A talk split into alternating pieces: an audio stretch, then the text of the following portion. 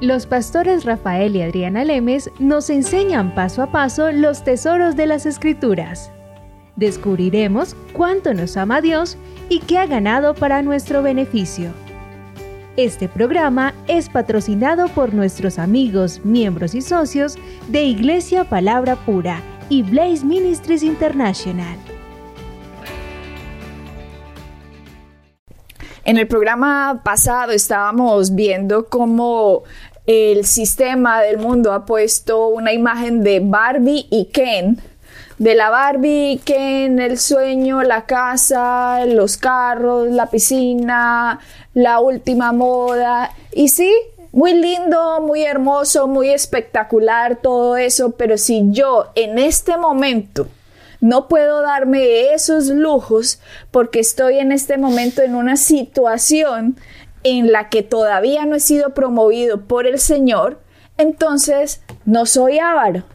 ¿Qué significa no soy avaro?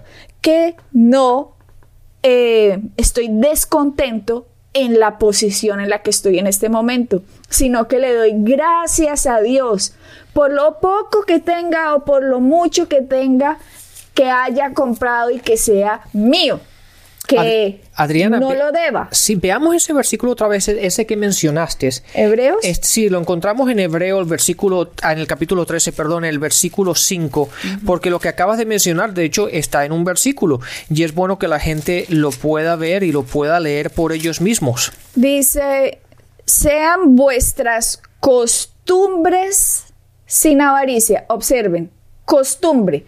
¿Qué es una costumbre? Algo que yo hago metódicamente por un periodo de tiempo. Y nos dice la palabra, sea su método sin ser avaro.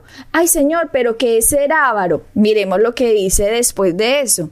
Sean vuestras costumbres sin avaricia, contento con lo que tenéis ahora. Entonces, si usted no está contento con lo que tiene ahora, su costumbre va a ser la de un avaro, que es que tenga usted querer tener y adquirir lo que no debería tener ahora para ponerse contento. Sí, Adriana, quiero, esto de las costumbres es tan fuerte, quiero que la gente me oiga una cosa que es algo muy interesante. O la gente sabe que yo soy un hombre de negocios y trabajo todos los días. Uno de los dos sitios a donde yo voy generalmente una y dos y tres o cuatro veces al día de todo, por todas las cosas que, diferentes cosas que manejo es una, voy al banco y después voy a donde está nuestro, a, las oficinas de nuestros abogados. Esos son dos sitios que voy diariamente. Es rarísimo el día que no vaya por lo menos una vez. Generalmente voy hasta dos y tres veces a manejar las diferentes cosas que tengo que manejar. Adriana, han habido cientos de veces en los últimos 20 años que llevo trabajando en, esta, eh, en la compañía, que si salgo de la oficina y, voy hablando por teléfono o tengo cosas en la cabeza y tengo que venir a casa o tengo que ir a otro sitio, si no presto atención, si no simplemente me meto en el auto, voy directamente al banco o a los abogados y cuando llego ahí me dije, ¿y yo para qué vine aquí? Cuando mi intención era ir a otro sitio, porque durante el día esos son los dos sitios que generalmente voy, esa es la costumbre establecida en mí. Y cuando voluntariamente, de una manera voluntaria, no hago un cambio o no me fijo en lo que estoy haciendo, llego al aparcamiento del banco de los abogados y digo, ¿y para qué vine aquí? Cuando esa fue no mi intención. Eso es lo que generalmente nos pasa con respecto a las finanzas, que la costumbre, la forma como venimos manejando las cosas, haciendo las cosas, si no de una manera voluntaria decimos no más, de ahora en adelante vamos a cambiar, la seguimos haciendo y ejecutando de la misma manera. Rafael, y la gente, créeme, no está contenta con lo que tiene. La gente por dentro está enardecida de más y más y más y más. Y Dios le dice, hasta que usted no esté contento con lo que tiene, hasta que usted no esté feliz y agradecido por ese celular viejo, por ese televisor gordo que tiene que heredó de su abuelita, hasta que no esté contento por esas dos piernas que lo llevan a caminar porque su trabajo le queda 20 minutos y no se tuvo que comprar un carro para llegar allá. Hasta que no esté contento con lo que tiene, usted no ha pasado el test. Usted no ha pasado la prueba usted no ha pasado el, la línea en que demuestra que su Dios no es el dinero. Exactamente. Adriana, tú dijiste algo en el capítulo, en el, capítulo, en el programa anterior que me, que, me hizo recordar una escritura. De hecho, creo que, tú la mencionaste. No hay nadie que tú y yo hayamos conocido en estos últimos años que esté endeudado y esté feliz. Nadie. Nadie, porque todos los meses, cuando llegue el primero del mes o el cinco del mes, tienen que pagar las cuentas y tienen que hacer lo que prometieron que iban a hacer. Eso es lo que se llama integridad. Y, y sí, la gente lo hace, pero no le, no le da la libertad de poder vivir una vida plena. Y fíjate lo que dice la palabra en Proverbios 10. En el versículo 22 dice, la bendición de Jehová es la que enriquece y no añade tristeza con ella. Proverbios 10, 22. Eso no es Rafael y Adriana sus opiniones, eso está en la palabra. Proverbios 10:22. Jehová, Dios es el que enriquece. Cuando Dios te promueve, cuando Dios trae riquezas en, tus manos, Él no trae tristeza con ellas. Las tristezas llegan por cuando nosotros tomamos el poder en nuestras manos y nos metemos en los huecos que nos metemos. Yo creo que hoy la gente que está endeudada dice, no se lo muestra, no se lo dirá a los amigos, pero ellos mismos, ellos mismos se dicen a solas, ¿cuánto preferiría estar viviendo en un cuartucho libre de deudas y que todo lo que me ganara me llegara pulpito y no que se me fuera en pagos de intereses? ¿Por qué? Porque el interés es la mordedura de la serpiente. Ya lo habíamos mm. estudiado y no me quiero ponerme a repetir cosas que ya hemos estudiado.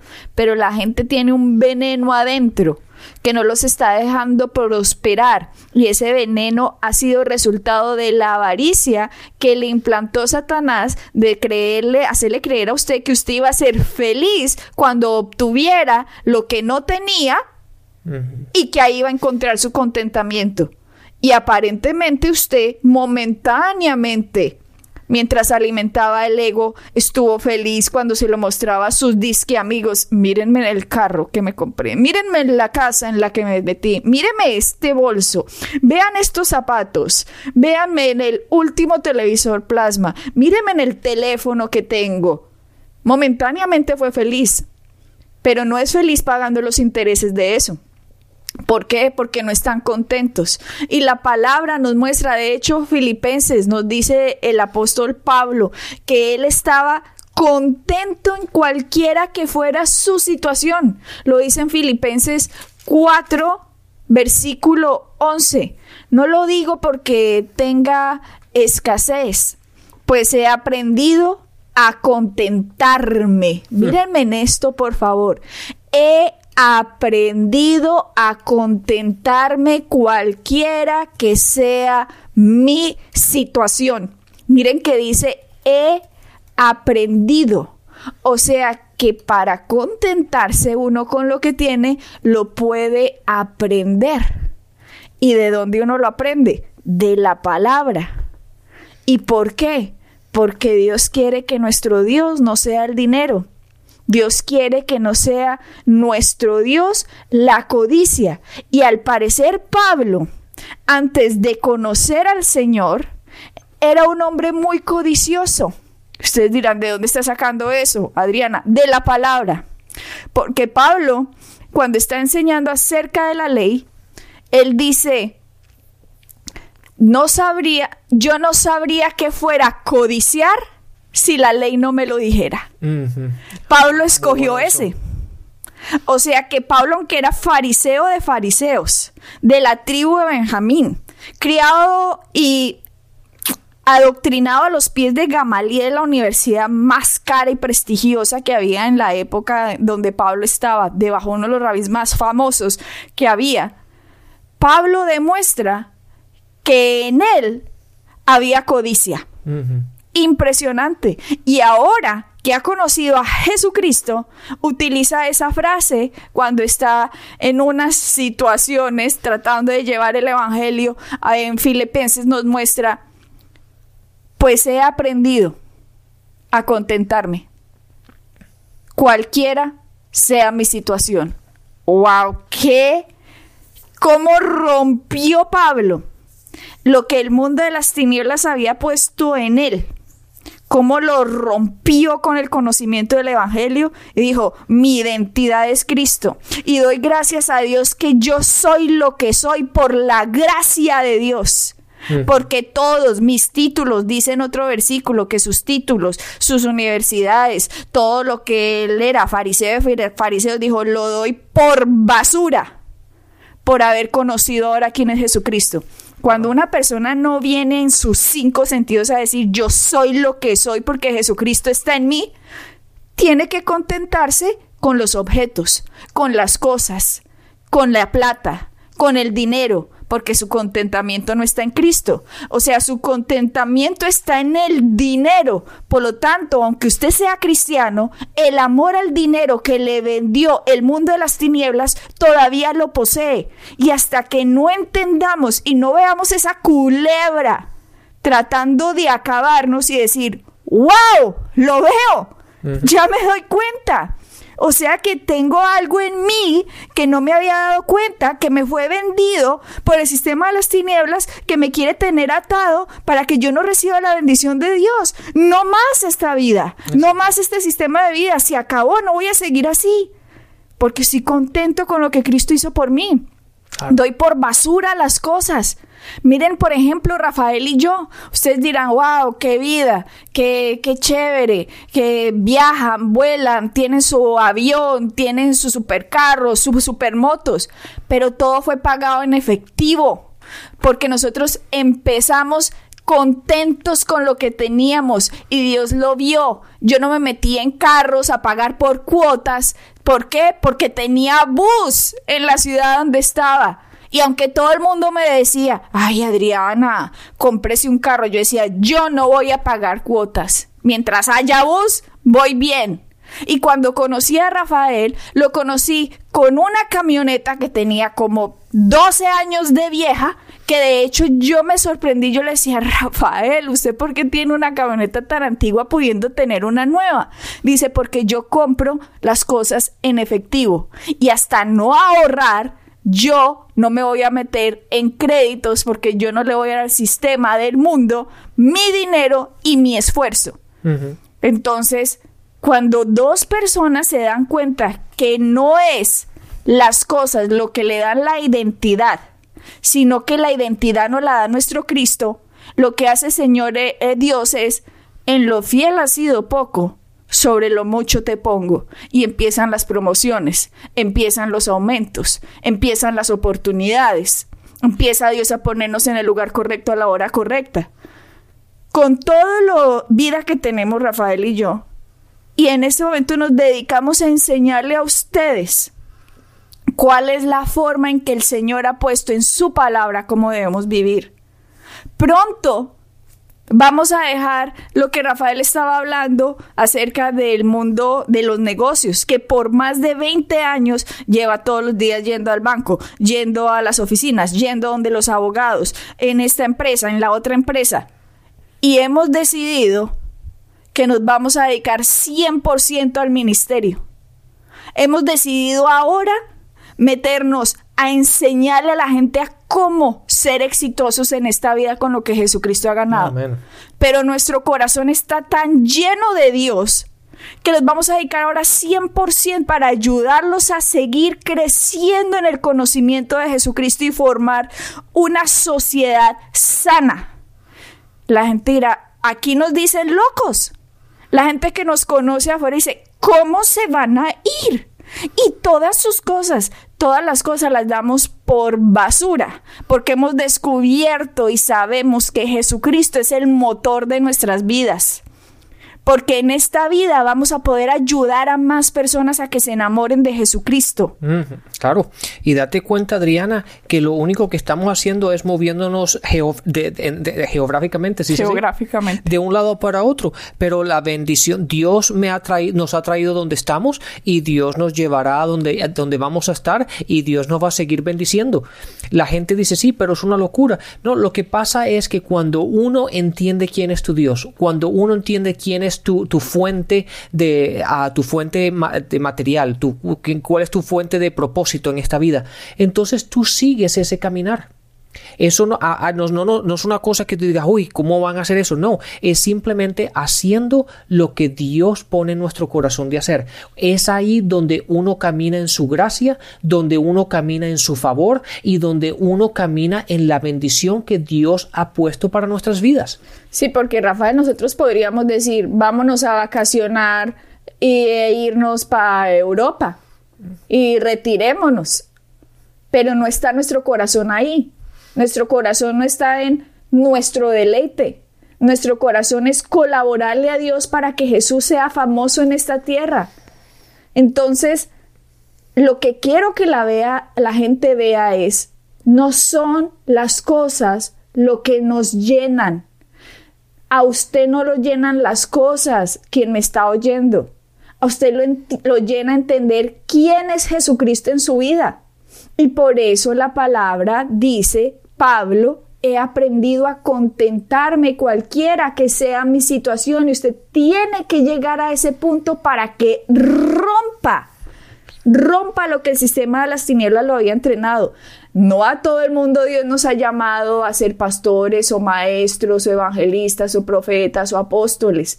Esos son llamados. Y Rafael y yo tenemos un llamado. Pero usted oyente, el hecho de que no tenga ese llamado, sino que simplemente sea parte del cuerpo de Cristo, no lo exime de que se contente, de que se deje de contentar con lo que tiene. La palabra está escrita para todos independientemente de la posición en la que estemos. Entonces, si usted ha reconocido y ha visto, sí, tienen razón, la palabra tiene razón, me doy cuenta que tengo que hacer un alto. ¿Cuál es el primer paso entonces? El primer paso era reconocerlo. Reconocer que tengo valor, que yo soy quien la palabra dice que yo soy. Reconocer de que por el camino de que voy no puedo seguir yendo. Y aprender a reconocer, reconocer la situación, enfrentarte a la realidad. Adriana, eso es tan fácil de decir, y lo complicado que es para la gente. Yo sé que lo he dicho 500 veces, pero es que no me canso, porque cuando después que la gente oye estos programas, les enseñamos en las conferencias, nos hacen preguntas por email, le contestamos básicamente lo mismo, después quieren, quieren una consejería y en la consejería me hacen las mismas preguntas y la, y la, y la respuesta es muy sencilla. Enfréntate a la realidad. Y la gente le tiene temor a eso, Adriana. Le tiene temor en decir no más y ser frío, ah, de una manera fría, mirarse en el espejo y decir el camino que he caminado no es el camino que voy a seguir caminando.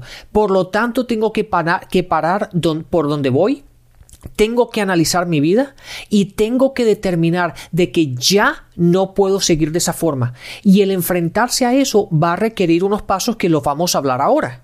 Pero a la gente le da miedo, le da temor enfrentarse a ello. Pero es, la, es el primer paso y el único paso que tienes que dar inicialmente para poder cambiar.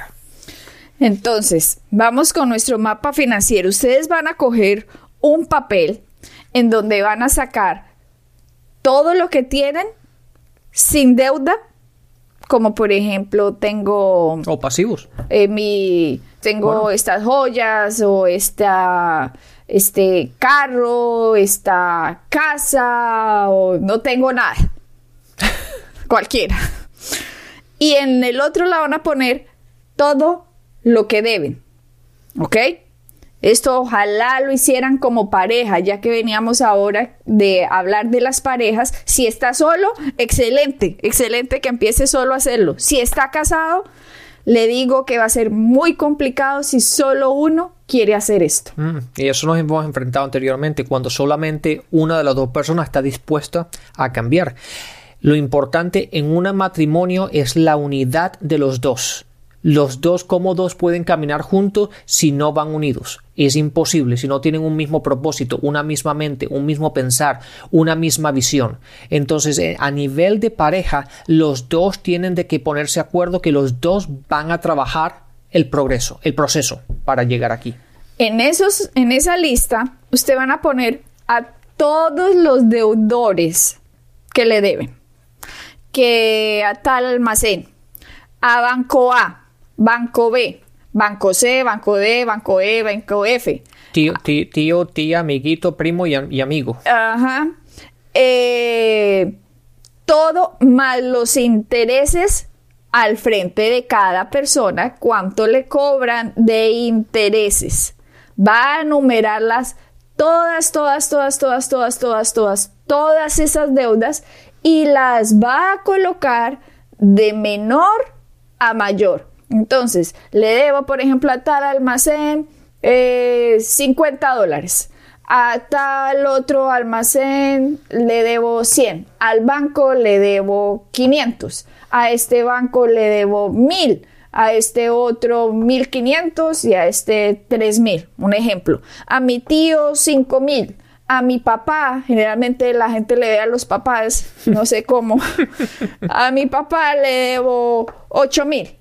Entonces, usted va a poner todo eso y lo va a ver ahí, lo va a mirar y va a decir, no más, no más. A, partir de estas 10 o 15 o 20 o una o tres deudas que tiene, va a decir, ni una deuda más. Exacto. Y ahora, antes que sigas al siguiente paso, antes de eso van a decir, no voy a seguir cavando en el hoyo en el que me metí. Así que apenas tome la decisión de decir, para salir de deudas, la solución no es adquirir otra deuda, sino que voy a aprender a ser mayordomo de mi dinero, esa es la primer paso. O sea, por favor, primer paso, después de hacer su lista de deudas, usted va a decir, ni una deuda más en mi vida. Dígalo, grítelo, ojalá esté solo para que lo pueda decir en su casa o en su carro o en donde nos esté oyendo, ni una deuda más. Mm. Ese es el principio número uno para salir de deudas. No cavar más en ese hoyo, porque si no, se va a hundir más y se va a hacer más hondo y hondo y hondo y hondo y va a ser más alta y alta, alta la forma de salir porque estoy muy metida en un hueco. Así es. Sabes, Adriana, uno, después que hicieron esto, hablando con, cuando yo lo hice con la pareja que, que, mencionaste en los programas anteriores, yo le dije, ok, ahora que ya tienes un total de todas tus deudas, ya sabes todo lo que debes y tienes el total mira cuál es el total tuyo, mira cuál es el total tuyo de todo lo que es tuyo, todo lo que te pertenece a ti que no tienes deuda, que está libre. ¿Ok? Ah, supongamos que un auto, tienes dos autos, uno lo debes, pero el otro no. ¿Cuánto vale ese auto? 5 mil dólares. Ok. ¿Qué es lo que tú tienes que sea tuyo propio y ponle un valor? Cuando de todo lo que tú posees, los, los sumas y después mira todo lo que tú posees y le, y le restas todo lo que debes. Y ahí vas a saber cuál es tu valor personal. Si es un número negativo, si tú debes más de lo que tú posees, estás en un problema.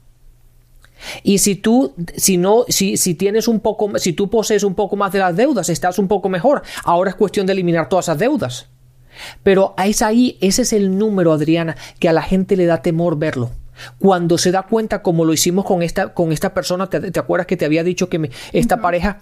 Él se dio cuenta que a los cincuenta y pico de años Adriana no valía absolutamente nada, porque lo que debía era más que lo que él poseía. Entiéndanme si te refiere a valor financiero. Para Dios valemos todo, pero estamos, hablando, de finanzas. Obviamente porque la gente dice, ay, ¿cómo así que no vale nada? Financieramente y lo que necesitamos es que usted en esta tierra sea próspero, porque solo de su abundancia usted va a poder bendecir, solo de su abundancia usted va a poder apoyar la obra, solo de su abundancia ese solo 20% que diezma ahora va a ser el 100% de la iglesia que podría ayudar a que el evangelio fuera expandido y esta tierra sería evangelizada rapidísimo pero solo de la abundancia lo podemos hacer. Entonces, después de que hagan esto, si no lo entendieron, le dan para atrás un poquitico, vuelven y lo oyen, apenas hagan esto, van a coger una herramienta que es buenísima y le aseguro que todos la tienen en la casa. Es una herramienta valiosísima. Se va a volver una buena amiga suya esa herramienta se llama la tijera. La tijera. ¿Cómo van a sudar haciendo eso? Va a coger una tijera y va a traer a sus enemigos las tarjetas de crédito. Todas. Todas. Y no diga, ay, voy a dejar una escondida por si acaso. No. Todas, todas, todas. Porque el interés es una mordedura de serpiente. Es una mordedura. Y usted no necesita más veneno en su cuerpo. Va a coger todas las tarjetas de crédito. ¿Y por qué les digo todas? Porque si dejan una... Siempre van a buscar la razón por la cual la van a usar va a haber algún momento en que va a suceder algo y usted va a decir, ay, acudo a la tarjeta de crédito porque es que no hay de otra. No, si hay de otra. Y se los vamos a decir en los pasos. Si hay de otra. Y no va a ser acudir a otra deuda. No va a ser ir a acudir a su papá, ni a su mamá, ni a su abuelito, ni al banco, ni a nadie. Por lo tanto, todas significa todas. Coja eso, pegue un grito, diga la odio, apenas la esté cortando, la odio, la odio. Ojalá su familia lo vea, sus hijos, para que sus hijos no aprendan ese patrón que usted tenía antes, sino que aprendan el patrón que ahora está tomando, que es no más crédito en esta casa, no se compra a crédito. Y van a cortar esas malditas tarjetas de crédito una a una y nos van a mandar las fotos con la tijerita y todas las tarjeticas para que nos muestren yo estoy en, con ustedes y vamos juntos al camino de ser ricos en la abundancia en que Dios dice que nos añade riqueza y no tristeza con ella. Al camino de la abundancia, al camino de la prosperidad. Así que bendiciones y hasta la próxima. Nos vemos en el siguiente con más pasos. Bendiciones. Pueden bajar nuestras enseñanzas en www.iglesiapalabracura.com y visitarnos en nuestra sede en la calle 21326.